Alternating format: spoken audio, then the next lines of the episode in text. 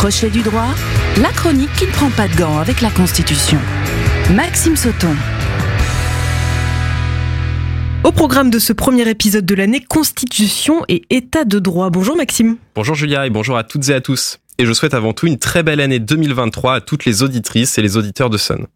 Donc c'est la reprise de Crochet du droit, et si le but c'est de ne pas prendre de gants avec la Constitution, aujourd'hui on repart sur de bonnes bases et on va voir ce qu'est exactement une Constitution, et notamment son rôle dans l'ordonnancement juridique, ainsi que les valeurs qu'elle porte et partage. Comme ça, vous saurez exactement ce que ça représente et de quoi est constitué le texte suprême de l'ordre juridique français. Alors Maxime, première question, qu'est-ce qu'une constitution?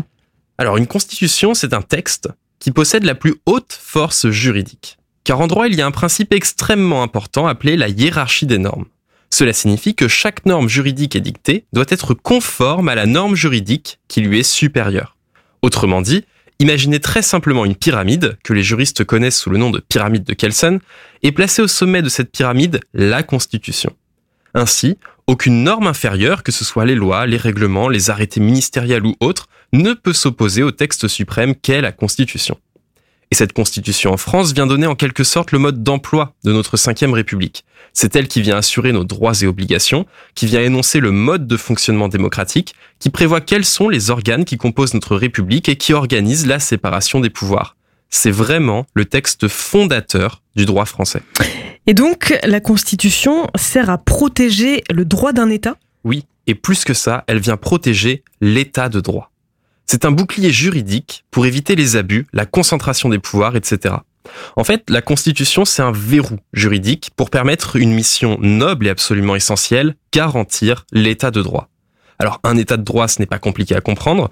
La définition stricte est la suivante. C'est un état qui respecte le droit qu'il édicte, sous-entendu qui respecte sa constitution.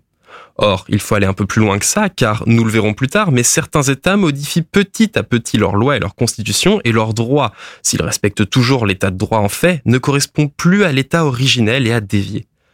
Donc un état de droit, en plus d'être un état qui respecte le droit, c'est un état qui garantit trois choses. D'abord, un respect de la séparation des pouvoirs, c'est-à-dire que les pouvoirs exécutifs, législatifs et judiciaires ne doivent pas être concentrés entre les mains d'une seule personne ou institution. De plus, il faut que les citoyens d'un État aient accès à un juge indépendant et que les juridictions indépendantes le soient réellement. Et quand on dit indépendant, c'est indépendant du pouvoir. Le rôle du juge est de faire respecter la loi et à plus forte raison la Constitution au-delà des pressions du législatif ou de l'exécutif. Enfin, le dernier point de l'état de droit, c'est le respect de la hiérarchie des normes. C'est-à-dire que l'action administrative doit respecter les lois qui elles-mêmes doivent respecter la Constitution.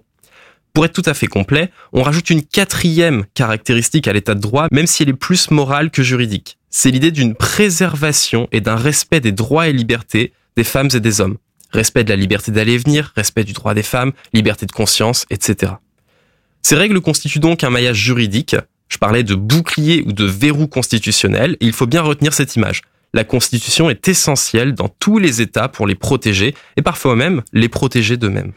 Et il y a des États donc qui violent leur propre Constitution? Oui, c'est très clair. De très nombreux États, s'ils s'affichent comme respectant leurs droits, ne sont pas des États de droit en réalité. On pense à la Russie, la Turquie, le Brésil sous Bolsonaro, et la liste est encore très longue. Mais plus gênant, certains États qui devraient respecter l'état de droit ne le font pas au sein même de l'Union européenne. On peut penser ici à la Pologne ou à la Hongrie. Je ferai une chronique sur ce point un autre jour, mais le Conseil de l'Union européenne a suspendu en 2022 le versement de 6,3 milliards d'euros destinés à la Hongrie dans le cadre des fonds européens de cohésion. Le Conseil estimait que les mesures prises par le pays n'étaient pas suffisantes en ce qui concernait la mise en œuvre des réformes demandées par la Commission européenne en matière de respect de l'état de droit, notamment avec d'énormes problèmes de corruption au service de Viktor Orban au sein d'institutions indépendantes. Mais même en France, à la dernière élection présidentielle, des candidats ont attaqué violemment l'application du droit européen en France, touchant au cœur de l'état de droit français. On pense ici aux attaques de différents politiques. Marine Le Pen, par exemple, envisageait un référendum sur l'immigration. Arnaud Montebourg proposait que, je cite, le Parlement français, exprimant en dernier ressort la souveraineté nationale, puisse corriger le droit européen, ce qui en droit est impossible. Michel Barnier, pourtant ancien commissaire européen, a proposé un moratoire sur l'immigration totalement inconstitutionnel. Je le cite encore une fois. Une loi constitutionnelle garantira que les dispositions prises ne pourront être écartés par une juridiction française au motif des engagements internationaux de la France. Bref, l'état de droit est une structure très fragile qu'il faut absolument protéger. La protection des droits et libertés, avec des éléments très concrets comme l'avortement, le mariage homosexuel, et des choses plus larges mais tout aussi importantes comme la séparation des pouvoirs, l'indépendance des juridictions et le respect de la hiérarchie des normes. Et en parlant de hiérarchie des normes, vous vous posez peut-être une question. Je vous ai dit que la Constitution était la norme suprême de l'ordre juridique, et dans le même temps que la Constitution ne pouvait pas s'opposer aux droits de l'Union européenne. Alors qui doit primer dans ce cas? Le paradoxe est passionnant à étudier, mais on voit ça au prochain épisode. Je vous souhaite une très bonne semaine. Merci Maxime. Merci à bientôt. Julia. Crochet du droit à podcaster et à réécouter sur myson et le sonunique.com.